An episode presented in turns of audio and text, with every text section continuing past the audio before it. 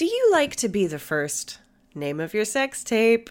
Well, if you like to be the first to listen to podcasts, you might want to check out our Patreon, because now we're offering a brand new membership tier called Name of Your Sex Tape. I couldn't help it, guys. I'm sorry. For £5 a month, you'll get an ad-free version of our weekly episode on a Tuesday, a full day earlier than its usual release. So you can be the very first to talk about how funny our guest was, how quickly you cracked the case, or how badly I answered a question.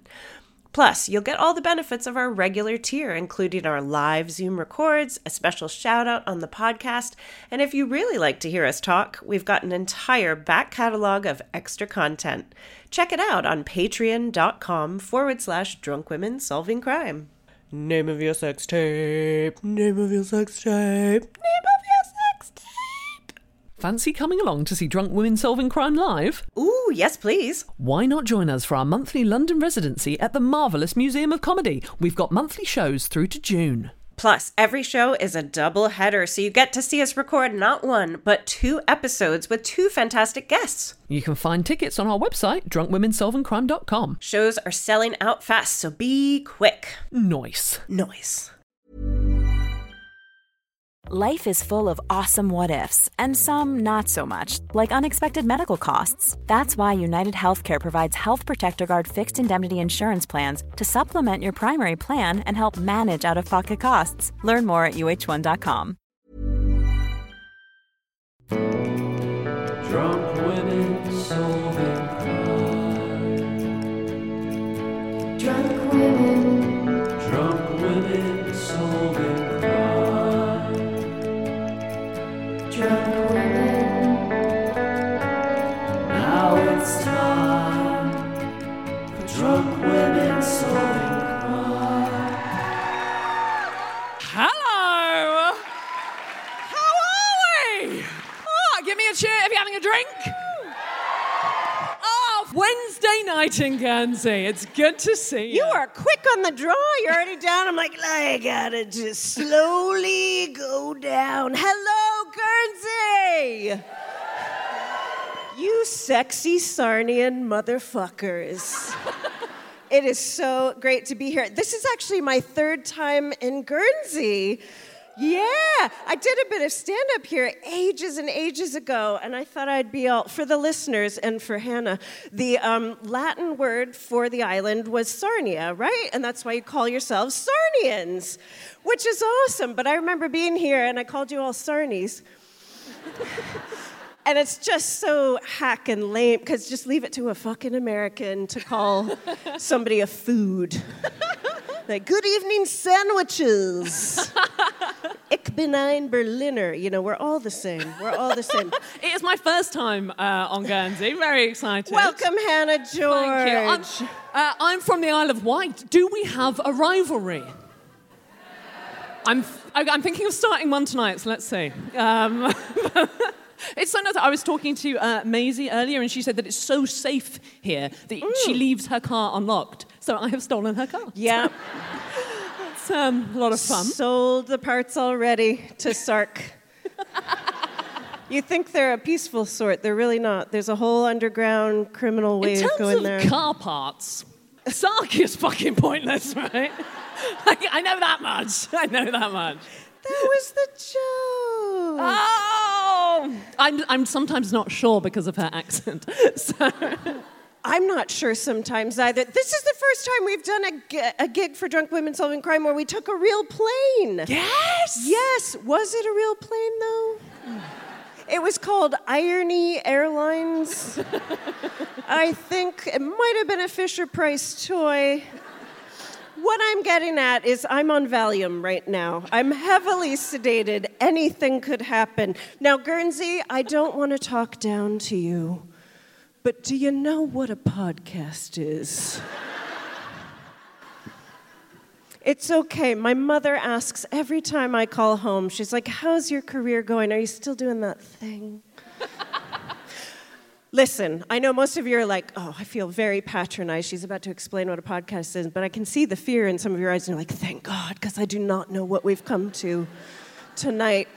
podcasting has gotten very popular, and it's just like the radio. It's like the radio, except you can choose when you listen to it. And we can swear. Yeah, motherfuckers. And we will. So we're Drunk Women Solving Crime. We are a true crime comedy podcast. I know we don't get why it works either. We're just going with it. We just go where we're invited. But I would like to introduce my sidekick here, formerly the Isle of Wighter, that is Hannah George. Hello! Ah, oh, it is a pleasure to be here. We went to your castle today.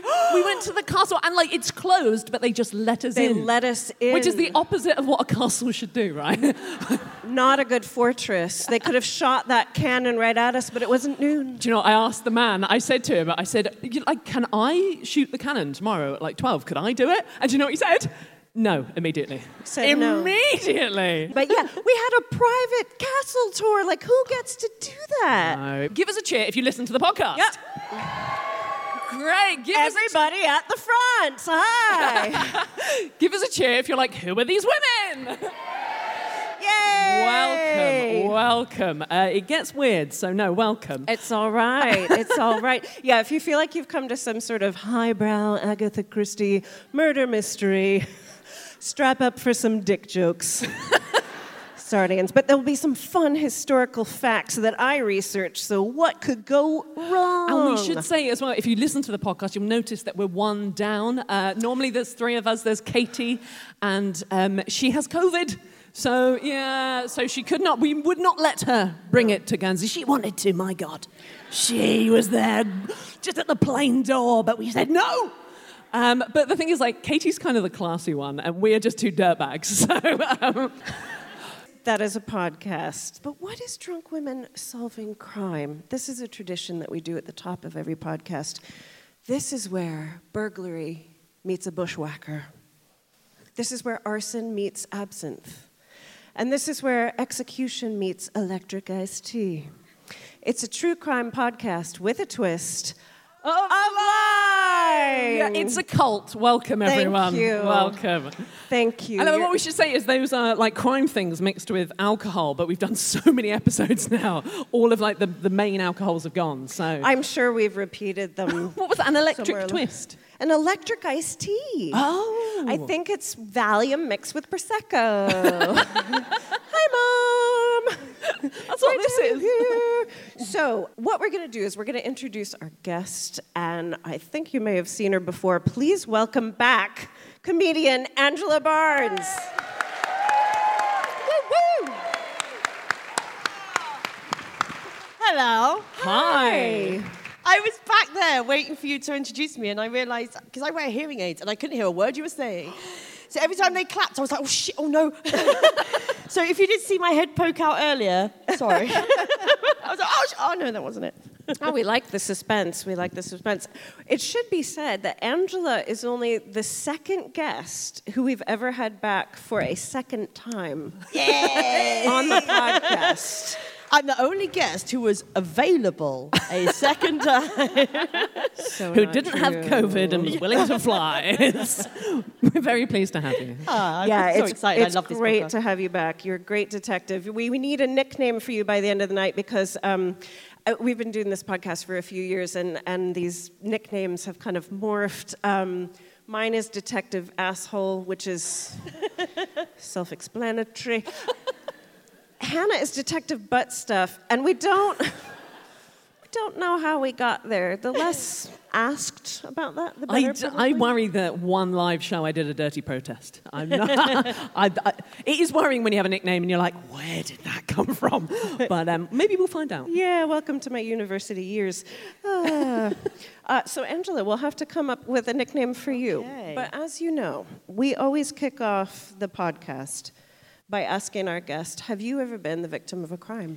Okay, well, as this is my second time on, and the first time I was on, I told you about something so heavy that happened, and as I was telling you the story, I was like, keep it light, Barnes, in my head. So this time I thought, what I'd do, I'd tell you about, so I used to work in a police station. Ooh. When I was 19, I worked in Maidstone Police Station in the canteen right, for a year, and on my last day, I got kidnapped by the police. Okay. As a joke, Right. As a joke? It was a joke. So what they did, like they used to, I was like 19 working in a police station. I don't know if you know this, but police can be arseholes.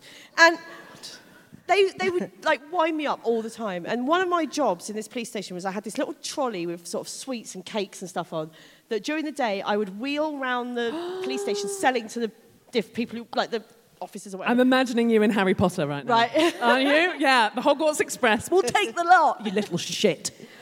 None for anyone. Very Harry Potter specific jokes. There'll be more. Sorry. I don't know what you're talking about because I am 45. So, as I said to you earlier, Hannah, I mean, this is about the 12th Harry Potter reference you made of me today, and I did have to say to you, I was already a grown-up when she wrote them. So, I don't know, but sure. Expelliarmus. That's another Harry Potter joke. So yeah, I had my little trolley, and on my last day, they had this team that they were called the TAC team, which was a tactical team, and these were the guys in the black jumpsuits who go and do the drugs raids, right? And they were quite sort of young and fit and in black jumpsuits. And I was wheeling my trolley around, and civilians not allowed in their office, right? Just not allowed. Only police officers allowed in that room.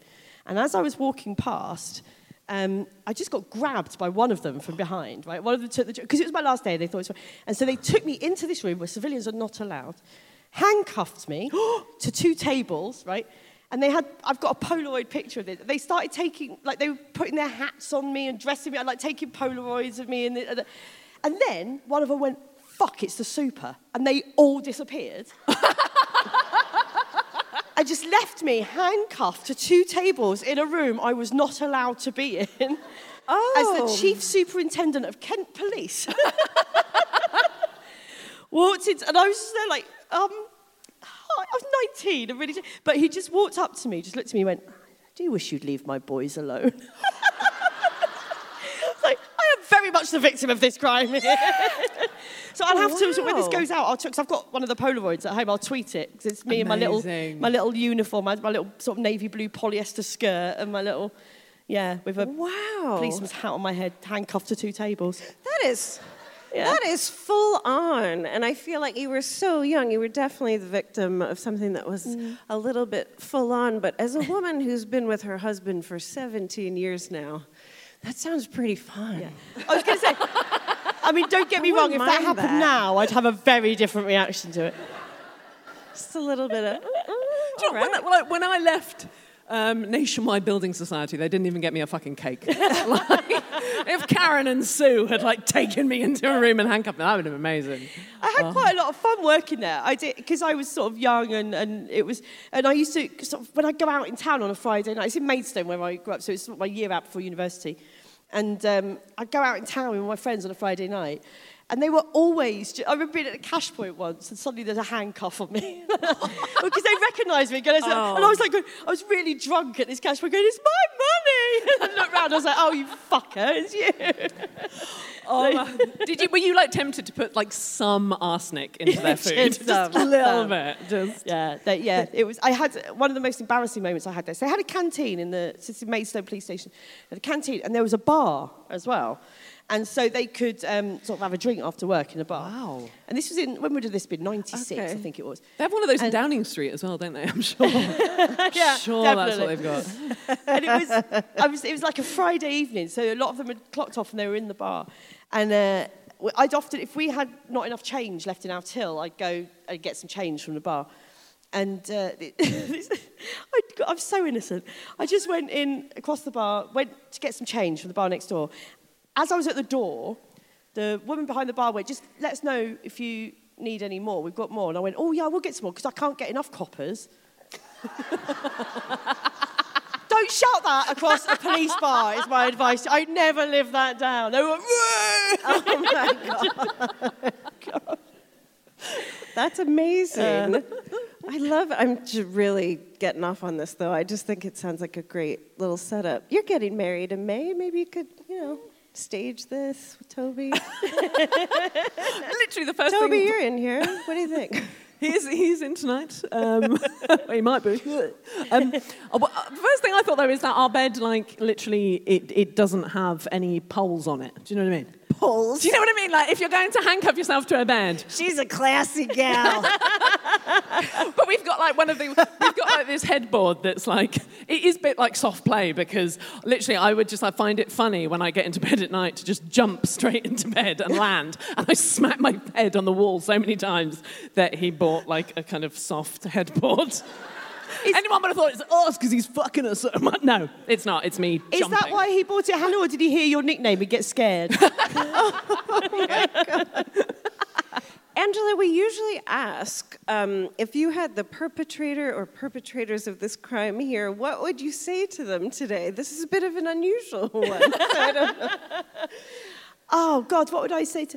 I'd thank them, actually, because I... Do you know what? Up until I worked in a police station, I thought the police were good guys. And then I worked in a police station for a year, and I was like, oh, I'm under no illusion. Because what I learned very quickly was, and if there's any police in, I love you.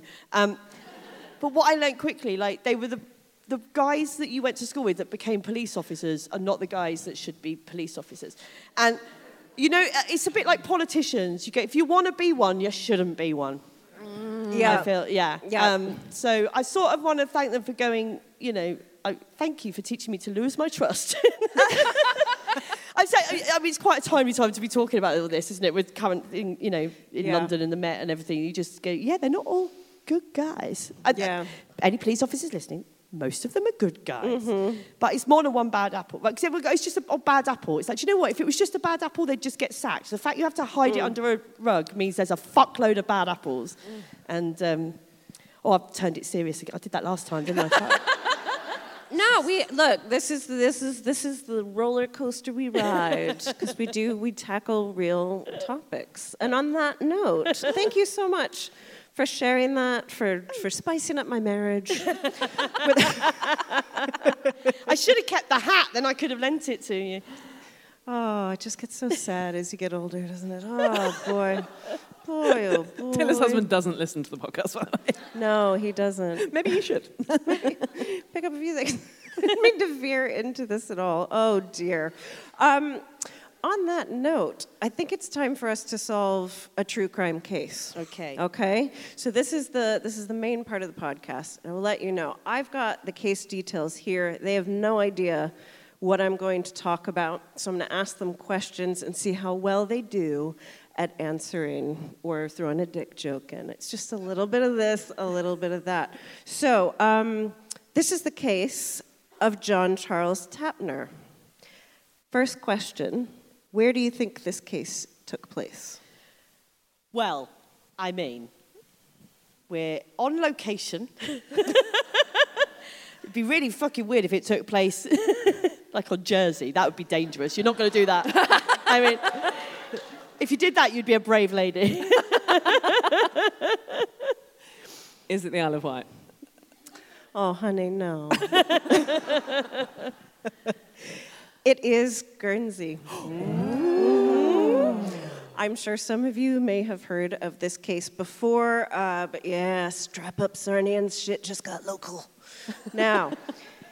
I should say, this is a murder case, not to take yet another serious tone, but there goes our kickback from the tourism board. But it takes us all the way back to 1854. Guernsey was a very, very different place then. A lot of aspects... No, they're like, no, we were you there. Can say that, we can't. We were there. There's a vampire in the audience going, mm-mm. No, but it was horrific. Like, people had to pay corporate tax. Can you imagine? Oh, fuck. Now I'm going to get murdered by spec savers. What a way to go.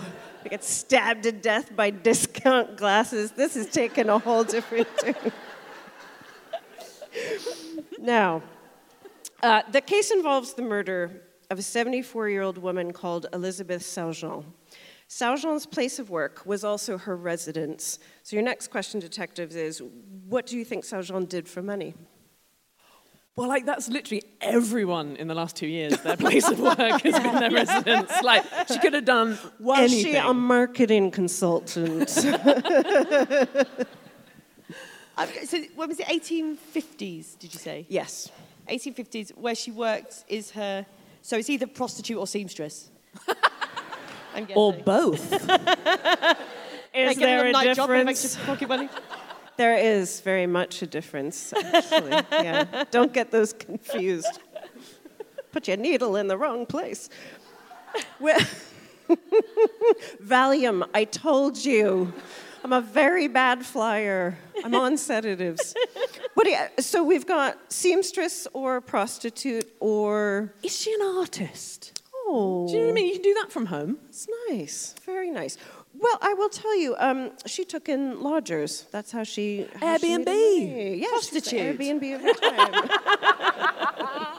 Like we said. I'm just saying that because my dad ran a B&B in Great Yarmouth, but he also ran a sex shop, and let's just say there was some crossover. Oh. So, as there should be. Very nice. That's the welcome basket we're all hoping for. Fuck off with your little shortbreads and tea. Thai food, give me a... As a British person, no, tea and shortbreads is what I want. I don't want vibrators and butt plugs. I'm really not like this normally. I don't know what's happening.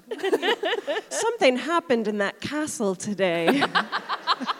Sorry about the fortress. Just set me free. Fly Irony Airlines. And you say we don't know what it is. We've learned because we adapt all your TV shows, so we caught on. Sorry, and this is part of the podcast, and now I'm going to segue into a very serious sentence. Elizabeth Saujean was found dead in her home on the 18th of October, 1853. I love that you looked surprised, even though I already said it's a murder case. Hannah was like, oh my God. Also, no. for a podcast. It's miming. And also, Hannah, I mean, it's now 2022. It'd be weird if she was still alive. This is the very worst type of murder case where someone was murdered. So as far as we know, none of her lodgers were home at the time. Saujean had been knocked unconscious by a heavy object, but it was thought that the cause of death was something else. What do you think that might have been? Was she hit by the cannon I wanted to do? And that's why you can't do it, Hannah. So they think she was hit by something, but... She was hit by something. She was. And knocked unconscious, but they think the cause of death was something else. Oh, okay. So after being knocked... Okay, so maybe... I mean, it just feels grim, doesn't it? Was she just tickled to death? Did she, jump onto a bed head first and smash her head against a wall? Because, intelligent women do that. I love that you had to pad your headboard for that reason. That is just... I'm going to take that with me. Oh, dear. It was smoke inhalation because the building had been set on fire. Oh, wow. Oh. Yes. That was a terrible time to burp. There was no sign of forced entry into the house, and there was only one suspect in the case, John Charles Tapner. Do we have any Tapners in? No, it was worth a shot, just for a bit of history. John Charles Tapner had moved to Guernsey from London to work for moonpig.com. No, he had worked as a clerk with the Royal Engineers in Fort George. We got some Fort Georgers in. Woo-woo! I don't know what that means, but good for you. That's great. It's the fort I have here. Yeah. Sorry, my name is Hannah George. That's literally. Okay. He seemed, by all accounts, a respectable man. He was married. He had 3 children. He had that moonpig pension that he was building up. But he had a secret. Next question. What do you think that secret might have been? So he's married, did you say, with children? Married with 3 children. So was she his mistress? Ooh. Okay. Was that his secret? Was Saujean Perhaps his mistress. Oh, okay. Or was he meeting his mistress in her house? Okay. Ooh. Wow, you guys have done this before. Yes. Cheat on our husbands, yes. So much. My husband doesn't listen either. He's actually here, but he's not my husband yet, but anyway. I mean, we are engaged and getting married in a few months. That's not me and mine. Pop the question, baby. Boy, you have just ruined the whole kidnapping fantasy. It's out the window now. It's never going to work. The secret was that, he was leading a double life, basically. He had a mistress and another child. Yeah. I always think that with these cases, like, it's only fucking men that can have two families. Yeah. Like, women do so much that they can't. Because why would you have a mister on the side? Is that the equivalent? Like... She had a mister, and what you would never make more children. Like, whoops, oh, hooray. I'm always astounded by, like, the admin of it. Just having a whole... I'd be calling the wrong one the wrong name and getting the kids' names wrong. And because there is... How do you file the tax returns? Is it joint? Is it not? There's a comedian, isn't it, who was quite a well-known circuit comedian who had two families because before the internet, he was on the road all the time and had a family up north and a family... Listen, just like the murder confession, you can tell us and we'll cut it out. Nobody will say. And we all know she can't. You hit on the other point, which is what does any of this have to do with Elizabeth Saujean? And I will just say... The mistress was staying as one of her lodgers, and he had put her there and was paying for her to stay there. She knew too much. She knew too much, and also the mistress was his wife's sister. To be fair, you know, like I pointed out earlier, it's harder not to be related. It's not. I swear I tried to get an unrelated mistress. You can't get a proper mistress on this island. Well, I don't have sisters. None of us have sisters, right? No. So I don't even know. Like, is that bad? Is that frowned upon? I've got a stepsister, so I'm pretty sure that makes it fine. Yeah, that's fine. Yeah, totally. There was something about the crime scene which further implicated Tapner. What was that? Hint, I've already said it. Oh! It was a moon pig cut. Death by paper cuts. Something at the scene, and you've already said it. So not sperm. Have I said sperm? No. I don't think so. You've chanted sperm. I've chanted sperm already. I'm sorry. Okay, I'm so very sorry. Valium. No, I'm just going through things. What has she said? So there's something about the crime scene that implicated Tapner further than just his connection to the mistress, Saujean. So we know there was smoke inhalation. Yep. We know... The building was set on fire. She was hit over the head. We know that her bedroom was ransacked. Did I say that? No. Her bedroom was ransacked. Sometimes, as a detective, it's what you don't say that matters the most. Was he trying to murder the sister and she was sort of got in the way? Ooh, wow. Maybe. That's an interesting theory. We're not real detectives, isn't it weird? The Met has yet to approach us. Well, once they listen to this episode, they're not gonna. There was a hate crime in the middle of the episode, Taylor. I will tell you, it's that there was no forced entry. Oh, yes, you did say that. And this was the big argument of the prosecution. Surprise, this goes to trial. No surprise. Out of interest, sorry to interrupt. Guernsey, I've heard it's safe on Guernsey. Give me a cheer. Like, no, don't give me a cheer, because this might be a really stupid question. Do you guys, like, lock your doors? Oh, very split. And I'm so going on a burgling rampage. Oh my gosh, everyone out there. I'll see you later, guys. I find that fascinating how many of you said, no, you don't lock your door. Well, let's do it as a cheer. Give me a cheer if you lock your door at night. And give me a cheer if you don't.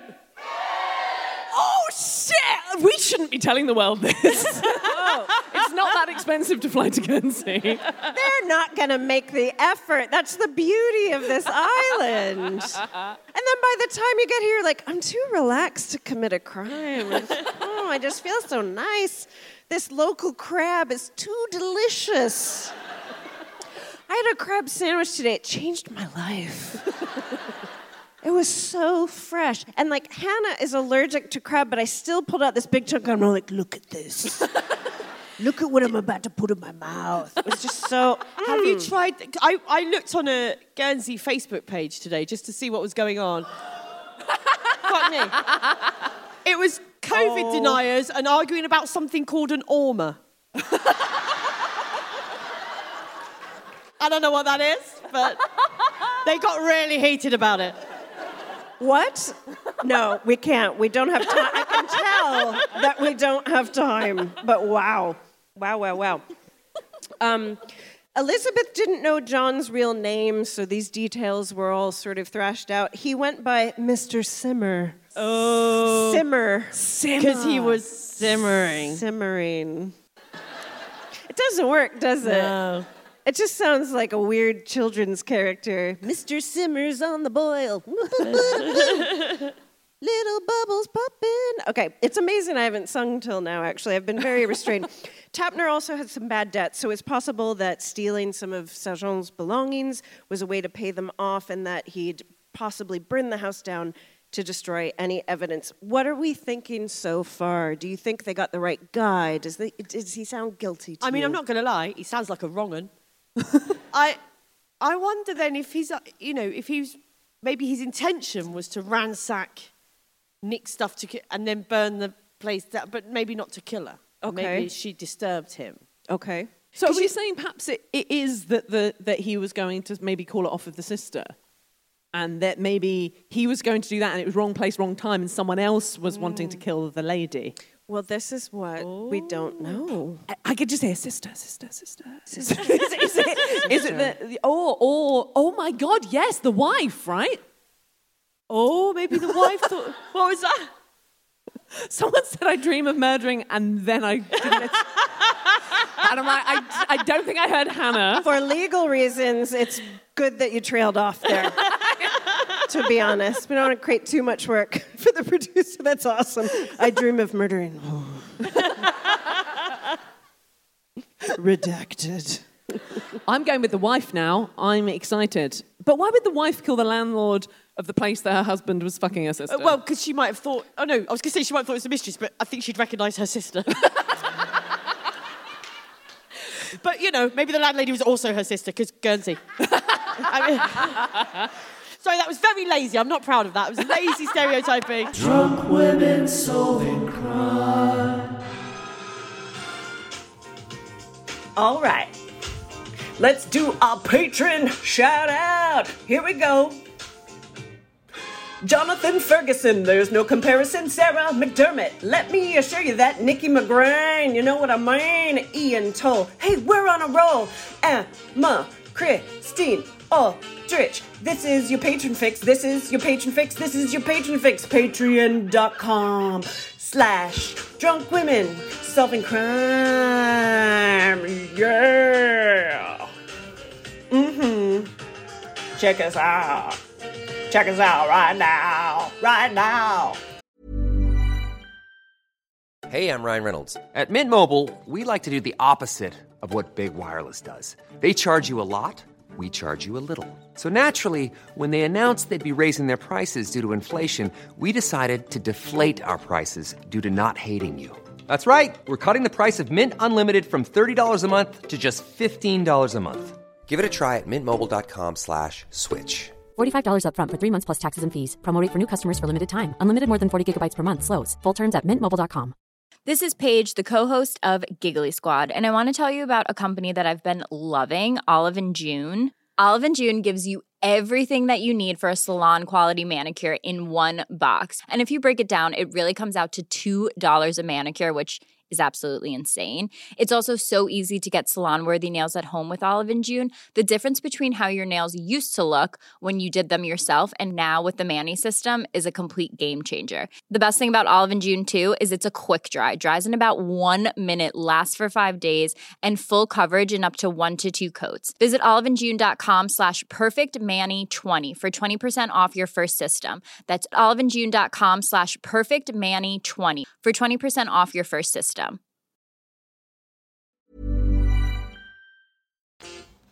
What's frustrating, and we do come across this a lot, is that when we do research, even in cases like this that people have pored over and analyzed, sometimes the women just disappear from the story at some point. So frustratingly, I have no idea what happened with the mistress. Did she testify against him? Did she leave town? I don't know what happened with the wife. They're just like, well, we know where they stood sexually. Yeah. That's all we need them for, you know? Yeah, I just don't know if they were okay or if they... Yeah, what happened to her? Like, what does this slut know? Let's not talk to her. Rawr. Yeah, it's very strange. It's very strange. So all these are very good questions because what... Is that a reasonable motivation? Is that the easiest way you'd pay off your debts? That you would kill an old woman who's housing your mistress and take some of her things? And the things were very random. It was like, apparently they pulled out a telescope out of a haystack. And they're like, that must have been his. He stashed it in a haystack. A telescope? A telescope. In a haystack? In a haystack. Easier to find than a needle, to be fair. Tee him up. Barnes knocks them out of the park. That's what we do. Well, before I reveal the verdict, legal experts who have examined this case have found that the whole arrest and trial were very flawed, as a lot of cases were at that time. All the evidence was circumstantial. There were no witnesses who could place Tapner at the scene at any time of that day. There's no forensic evidence, obviously, where they could test for DNA.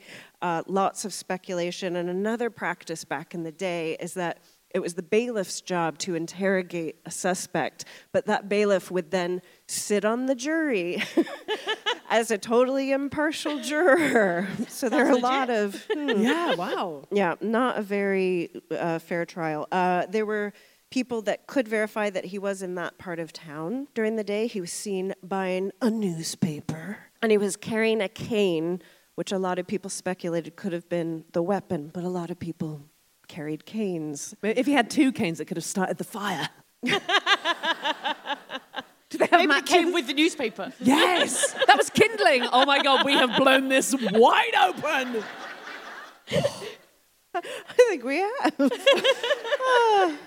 Do you know, as soon as you said he had a cane, I was like, maybe he's a bit natty. I just quite like him now. I know he might have murdered several women and had loads of... I mean, you've seen that cane, sort of silver-topped, sort of tap dancing cane, aren't you? He's living in Guernsey. It's always whimsical, never a weapon. Yeah. No, it's the Monopoly Man. Oh, it's great. Look, we'll never really know. We'll never know, but it's fun to speculate. By all accounts, it was an unfair trial. There's no conclusive evidence. But what do you think the verdict was in 1854? Hang him. Oh, wow. You went right for the sentence. I think around that time, it probably would have been pretty much... If the bailiff's on the jury and he's convinced, then... They still have capital punishment here. Is that right? I thought it was. But, I agree with you. I think that, yeah... Okay. He was, but he is a white man. So fuck it, burn him. No, but what I mean is he might have got away with it by virtue of... But that's everyone on Guernsey. Yeah. So. He was found guilty and he was sentenced to hanging. Oh! Very, very good. And one of my sources was literally called executedtoday.com. It's not a joke. That is a real website. And it was one of the better sources. But what is it for? God. For going on your birthday, going like, no. What was number 1 on the day I was born and who was hanged? Yeah. Yeah. There are a few reasons why this case is so well known, so famous. One of those reasons is because a certain writer got involved. A writer who is very much against the death penalty. Angela Barnes. Victor Hugo, because you guys never fucking mention him, do you? It was Victor Hugo. That was really half-assed. More people like, I leave my house over the night. Victor, I guess. I have to say, even though I've been here before, you never know how well-known anything is. Do you know what I mean? Unless you're really immersed in the culture. So I wrote this days ago, and I was like, I'll give a hint that it's a French writer. I bet that, honestly, I was getting smacked in the face by Victor Hugo statues today, everywhere. This street's called Victor Hugo. This one's called Hugo Victor. Everything. So I was like, I think they're going to get this one. Okay. But look, okay, for the listeners, though, because we have listeners all around the world, so I will just say, Victor Hugo, of course, wrote Les Miserables and the Netflix series Emily in Paris. He's a... really versatile, really, really prolific writer. Do you remember there was a, you two might be too young, there was a cartoon called Victor and Hugo. I'm your age, you doofus. Oh, yeah. All right, Hannah's too young. Yeah, but you're American. She's little. A cartoon called Victor and Hugo, and it was two little guys called Victor and Hugo. Have I dreamt that? Does anyone else remember that? Yeah. Oh. Victor and Hugo, yeah. Anyway. Did they live here? Because then I'd be impressed. Oh, I like that idea. Could do it with any writer, too, like Charles and Dickens. Can't think of any writers. Literally, I was like, who is that? Hannah. She's taken Charles Dickens. Judy Blume. No. Okay. So, yeah, oh, wow, Hugo gets involved. He was living on Jersey, boo, at the time. It's amazing. You guys both make great butter. Let's call the whole thing off. Don't tell them Jersey makes great butter. We want to get out of here, not in a wicker man. Murdered by Waitrose. So, yeah, he was living at Jersey and came over to fight for this case because he was very much against the death penalty. And he tried to get a sentence downgraded to imprisonment. How do you think he went about that? Do you know who I am? No. I was going to try and say that in French and then realise my French is not good enough. I can do I am Hannah, which is... No, that's my name, Je m'appelle Hannah. That's not the same thing. Je m'appelle, is that right? Yeah. Guys, set your faces to stun. But I thought Bonjour. I thought your attempt was, I am Hannah. Did you understand that? So sorry, how did Victor Hugo... Yeah, how did he try to derail this case and downgrade it to imprisonment, which must have been a much better option in the 1850s. Well, I don't know. We've seen what happens when you get imprisoned here. You get sent to the castle and given a garden. Oh, yeah. Oh, that's true. Oh, my gosh. Just planting sage for the rest of my life. Yeah, okay. No, you're right. Did he do, just the way you really get things done these days is a petition. So, was it a petition? It was a bloody petition. Wow. Yes! I've never got one right. This is amazing. You have. Thank you. No, this is a big night, actually. Thank you. Yeah, he pulled a change.org, 19th century style.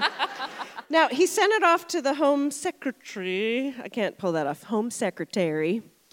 And as we know, Home Secretaries are always merciful, empathic people.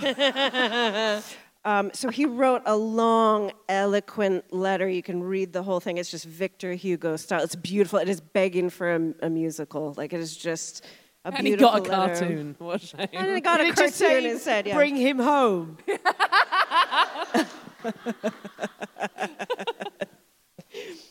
Dear Lord Palmerston, we beg you for mercy. We got a situation on the island of Guernsey. I don't know. I also feel like Taylor has never seen Les Mis. It's really jaunty, right? 2, 4, 6, 0, 1. Da, da, da, da. I dreamed a dream of love gone by. Sing it with me.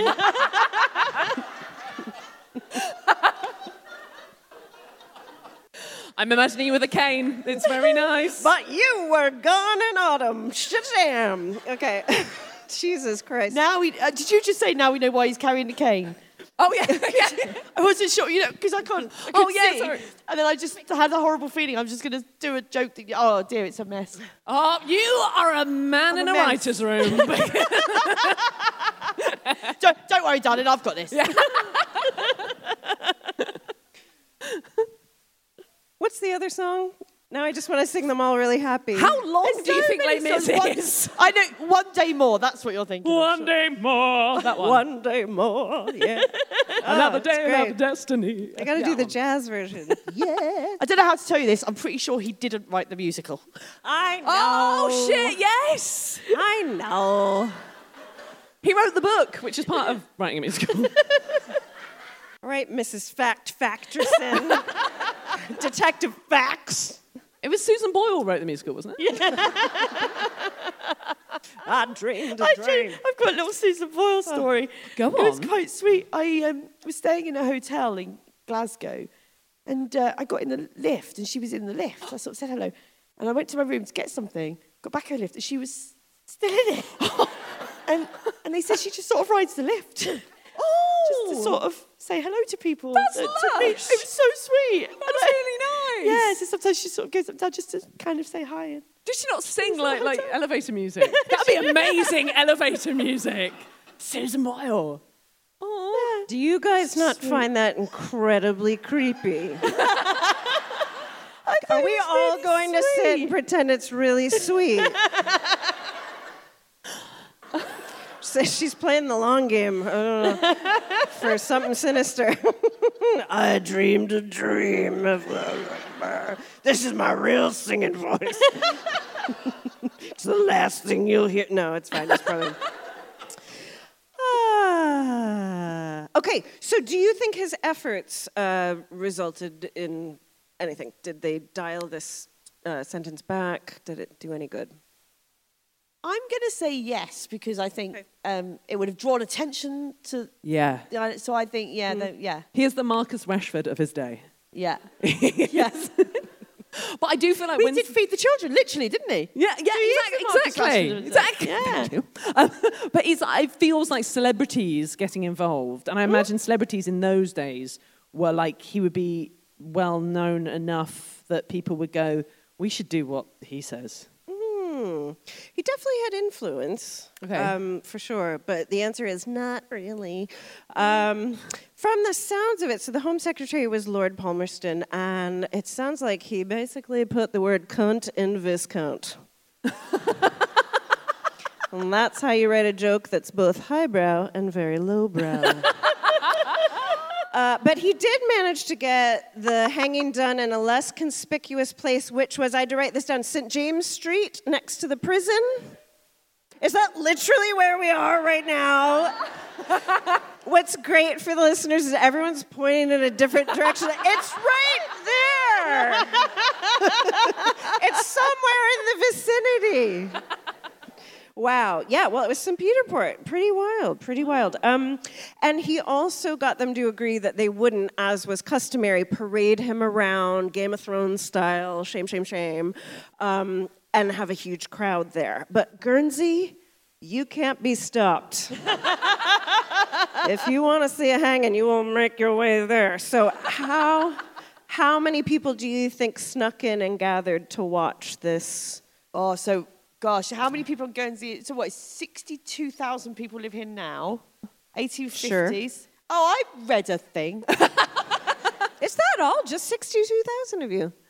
Wow. So maybe half that at the time. So I reckon a good 5,000 people rocked up. Ooh. So if we're saying that there's 62,000 now, so 31,000 at the time... And you're saying out of 31,000, 5,000... I mean, they didn't have Netflix, Hannah. Well, no, I'm literally thinking like 32,000. It was 200, and I shouldn't have asked the question. It turns into The Price is Right when I do. There's like 8 million people. No, it's 200, which is a lot if there should be zero. That's about like the amount of people in the room. It's like this crowd. Let's reenact it right now. How's the rigging in here now? Okay, I will tell you now. I guess this is the equivalent of a trigger warning, which you shouldn't give an audience because you can't leave. The hanging did not go well. Oh. So to ask you, why do you think it went badly? Did he not die? Because that's pretty much the worst case scenario if you're hanging that doesn't go well. Yeah. Did they like hang him by his foot by mistake? He was just there for like 2 weeks, looking like a pillock. Maybe it's that. I'm so embarrassed. He died of embarrassment. I've done that a few times. There's a few reasons. The main one is that there wasn't an executioner because there just weren't that many hangings, so they had to just go find someone. Did they miscalculate his weight? I wish they'd do that for me. I'd love that. And they're hanging, they'd be like, oh, she's very slight. But I mean, that's kind of nice. Like, it was so safe here that you didn't have an executioner. Should put that on the tourism posters, you know?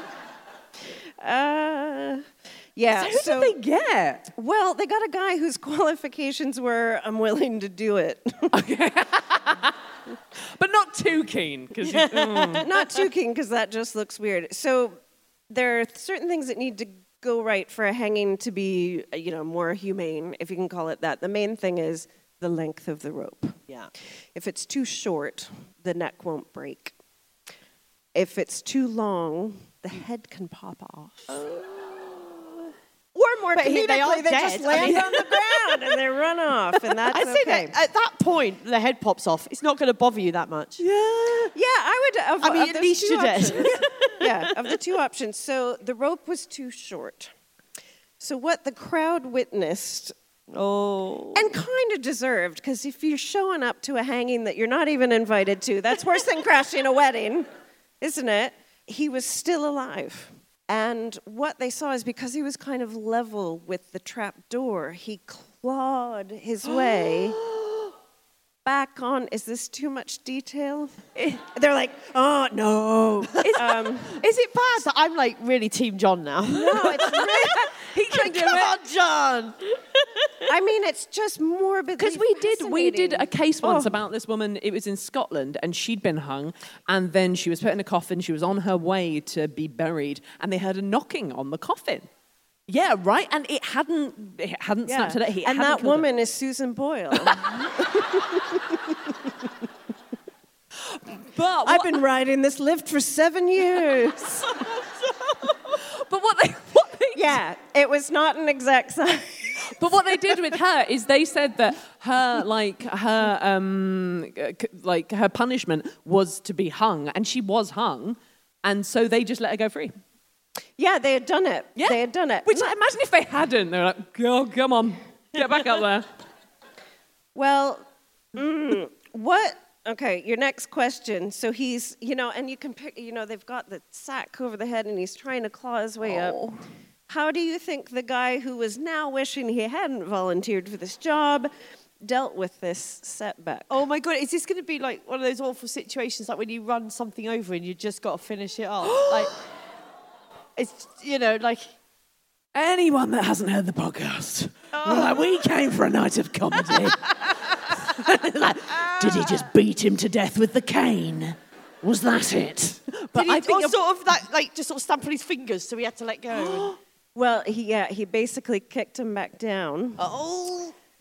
And then he jumped onto his body and hugged it to weigh it down. Oh my Christ! And it took him 10 minutes to die. Guernsey, that's all we've got for tonight. So thanks so much for coming out. This has been a podcast. There's lots. I had an uncle that used to hug like that. Sometimes 15 minutes. Anyway. So, yeah, okay. So horrific. Horrific murder. Horrific execution. But something did come of this. What do you think that something was? Well, they checked the rope length from then on. More careful with the rope. There was a musical made. Yeah. I mean, I'm pretty sure capital punishment still exists in Guernsey. But did they stop capital punishment here? They were like, there's no way this works. They did. Oh. John Charles Tapner was the last man to be hanged in Guernsey, but he wasn't the last man who was hung. Am I right, fellas? Hey-oh, and we're back. But it should be said that your favorite dude, Victor Hugo, wrote another letter, and he's like, hey, you know how you ignored me the first time? Would you like to hear a detailed account of how this execution went? And so many people were finally horrified enough that, yeah, a lot of change happened. So that's why we know so much, is because he wrote these letters. Mm. Yeah. Oh. Yeah. But what I suppose we crucially don't know is whether he was guilty. What we don't know, and we don't always ask the crowd, but I'm curious, do you think he was guilty, Guernsey? An ancestor at the back. Yeah. We talk about it every fucking Christmas. He did it. Yeah. So I guess all that's left to say about this case is to Sarnia. Yeah. Cheers. Oh, thanks, guys. It was a real journey there. Now, there is one final part of the podcast, and that is where we ask for an audience member to come up and tell us their own crime story, which we will then solve. Will we solve it? I know, we won't make it. No, we will stay here until we solve it. Nobody leaves the room. So does anyone have a pressing crime tale that they would like to share with us? We really aren't leaving until someone comes up. So. Oh, over here, yes, come on up, yeah. Give her a round of applause. Yay! There we go.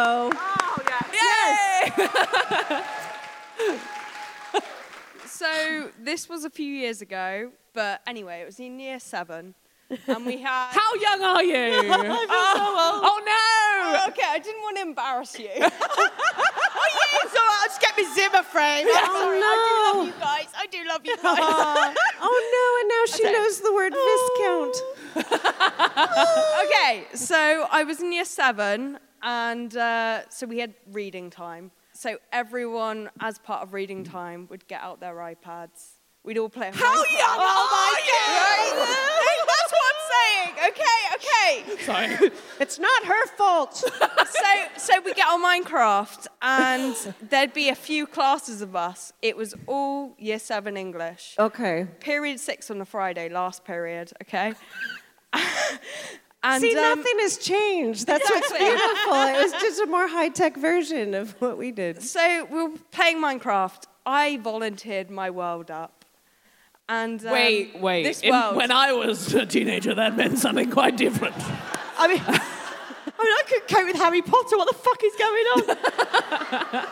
Is that something you do in Minecraft? You give your world up? Is this about losing your virginity? Right, I'm confused. So you get it, so other people can join. Sure. Okay. Oh, okay. Talk to us like your grandparents. I haven't played this in a while. Okay. But anyway, so I gave it up, and somehow arson was committed. Arson. In the game? It was set on fire. You can set stuff on fire in Minecraft? Yeah. I learned after that you can't trust anyone in year 7. No. Frankly, I'm appalled that this kind of behaviour would happen on the Isle. But the problem is, who's the culprit? Because there's three classes. 3 classes. Oh. Give us your top 3 suspects. Okay, and use their full names. I was going to say, yeah. You are about to get to list the name of some children that are real. Name and shame the motherfuckers. We will be breaking into their house. I can tell you there were 2 people who their parents wasn't. Are in the room. Okay. So there's 2 people who there wasn't, because that day there was also a breakup over Minecraft. Oh. Yeah. So there was a lot of drama that day. But there was someone who was looking over my shoulder. Mm-hmm. It could have been that person. They could have seen my secret entry into my house. Okay. Again, in my day? Yeah. That meant something. Okay, so I'm really biting my tongue. I mean, I'm probably shouldn't have said that. Bearing in mind I was probably 11 at that time. There was a secret entry into my house. I'm not saying that the schools here are a lot nicer than where I grew up, but we had actual arson. So basically, you build a world on Minecraft and you invite your friends in. Well, are they your friends? Who knows? During quiet reading time. Yeah. Love it. And then within Minecraft, you can break up with people. Yeah. Or was it a real relationship? No, it was a real relationship. I mean, year 7 real relationship. I wrote in my diary, like, me and Sam are going out, but I'm not sure it's going to work because he's a different class to me, which meant like 7A. Like, he was like... Okay, so it's all kicking off. Yeah. And you said you had a suspect. Yeah. Who was that?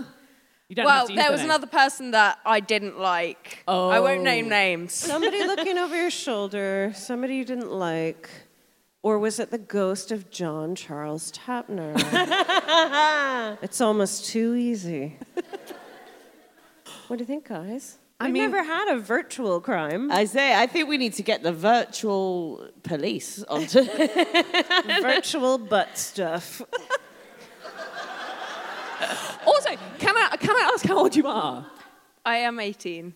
It's only because like the prize for coming up is a bottle of Prosecco. And I was like, oh shit! Like if you look, I mean, take it home to your mum and dad and say. So what do we think, guys? What do we think? I am out of my depth. I don't understand. My godson had to explain to me what Minecraft was, and it blew me away that. My godson would watch other people playing Minecraft on YouTube, right? And I was like, why aren't you just playing the game? And then I came home and I go, it's so weird what kids do today. They like, instead of playing the game, they watch other people do it. And my husband went, it's pornography. Same principles apply. Just watch someone who's better at it than you doing it. Oh, now I get it, yeah. But then you can throw it back the other way. Was the real crime that was committed the fact we were deceiving our teacher? No, never. Oh, I love it, a teacher in the audience. Actually. It was. And she has been called Mrs. Christmas Tree since, just because of the general dress that she wore every single day. No.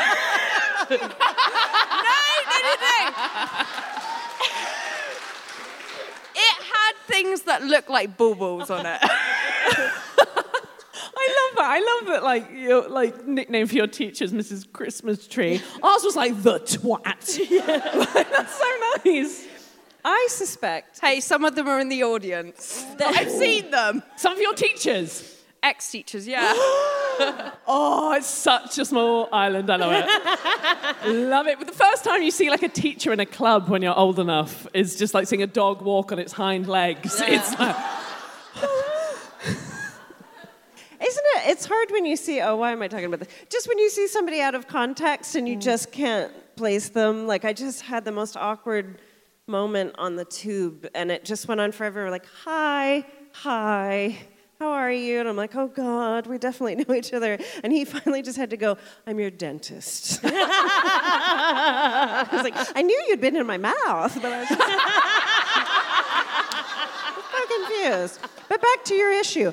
I feel like this breakup had something to do with it. Would it be possible to misunderstand who had shared their world and think that, it's a metaphor, isn't it? I shared my world with you. Sharing the world, wow. And now you've broken my heart. I'm going to burn your world down. Actually, this is the sort of modern-day version of what happened here in 1850, then, isn't it? There's a love tanglement and a fire. Oh. It all comes full circle. Oh. I'm doing the podcast faces. Did the couple? Did either of the people have a sister? I don't think so. You've taken it too far, George. The case is closed. Thank you very much. Yeah, thank you. That was like the youngest crime in terms of like Minecraft. That was great. I feel like I was really mean, but I just feel so fucking old. I used to watch my brothers play video games, though, so I feel like at least now there's more action going, because I would literally sit there and watch, like, Pong, which is 1 pixel. Like, yes! Yeah, for hours. Yeah. For fucking hours. I did that, but, like, with Tomb Raider. So my brother would be like, oh, no. I'd be like, can I have a go? And he'd be like, no, you're really helping, but just by watching. And I'd be like, okay. And then he'd be like, actually, I need some alone time with Lara Croft. Can you fuck off? But anyway, I don't know what was happening there. But... Oh, a bit of Frogger. Good times. Angela, We have just enough time to ask you, what else have you got coming up that you can tell us about? Oh, well, I will be going to the Edinburgh Fringe Festival, which I am having nightmares about because I can't write a show. It'll be fine. It'll be fine. I'm doing the Edinburgh Fringe, and then I will be going on tour from possibly September time. I mean, everything at the moment, everything you say, you then go, hopefully. I know, it's like me and my wedding. Yeah, but hopefully that'll happen. But I've also got a podcast because, you know, you have to. Mine's called We Are History, and it's a history podcast that I do with John O'Farrell. And it's our little strapline. We read the history books so you don't have to, but then we're really silly about them. Like, it's not a... might learn some shit by accident, but it's a fun podcast. And we're going to do some live shows of that in the autumn, hopefully. Oh, great. So, great. Yeah. So maybe we can come here. Ooh. Now we have told you or taught you what a podcast is. Yeah. Angela wants to do the Guernsey hat trick. Yeah. I love it. I love it. Oh, we do have an episode about the Nazi occupation of the Channel Islands, so that's you can listen to that. We have an episode about that. People are like, should we cheer? Should we not cheer? You're Nazis. But we did that. So the first time I came here was 2 years ago, February 2020. Okay. Just before I came here with Mark Steele. I don't know if any of you were at that show. And I came with Mark Steele, and it was just as coronavirus, like the week before or something, the whole coronavirus thing. And I got on the plane. I was next to Mark Steele, and he's like, "I've just got back from Rimini." I was going, "Ah!" Because obviously Italy at that time. Oh no! So yeah, it was better. Yeah, were you patient zero in Guernsey? I think we might have been. Yeah. Sorry, guys, our bad. Anyway, guys, that's all we've got time for. So. God. Yeah, remember when we were like, Italy is handling this so badly. Oh, my God. Thank you so much, Angela Barnes, for being with us. Thank you for having me. Thank you guys so much for... Yeah, I think we're the first podcast who have recorded here, so that's really exciting. Thank you. I mean, only cheer if it actually recorded. We don't know yet, but... if you want to check out the podcast, you can go to drunkwomensolvingcrime.com. And, if you didn't like us, just go home quietly to your unlocked houses. And I'm just kidding. Thank you so much. We love you. We've been Drunk Women Solving Crime. Thank you. Drunk Women Solving Crime is produced by Amanda Redman with music by The Lion and the Wolf. You can follow us on Twitter @DrunkWomenPod and on Facebook and Instagram @DrunkWomenSolvingCrime. And please review us on Apple Podcasts. Also, if you've got a petty crime you want us to solve, then please write it in that review and we'll solve it. Thank you so much to Acast for... Planning for your next trip? Elevate your travel style with Quince. Quince has all the jet-setting essentials you'll want for your next getaway, like European linen, premium luggage options, buttery soft Italian leather bags, and so much more. And is all priced at 50 to 80% less than similar brands. Plus, Quince only works with factories that use safe and ethical manufacturing practices. Pack your bags with high-quality essentials you'll be wearing for vacations to come with Quince. Go to quince.com/pack for free shipping and 365-day returns. Hosting us, and thank you for listening.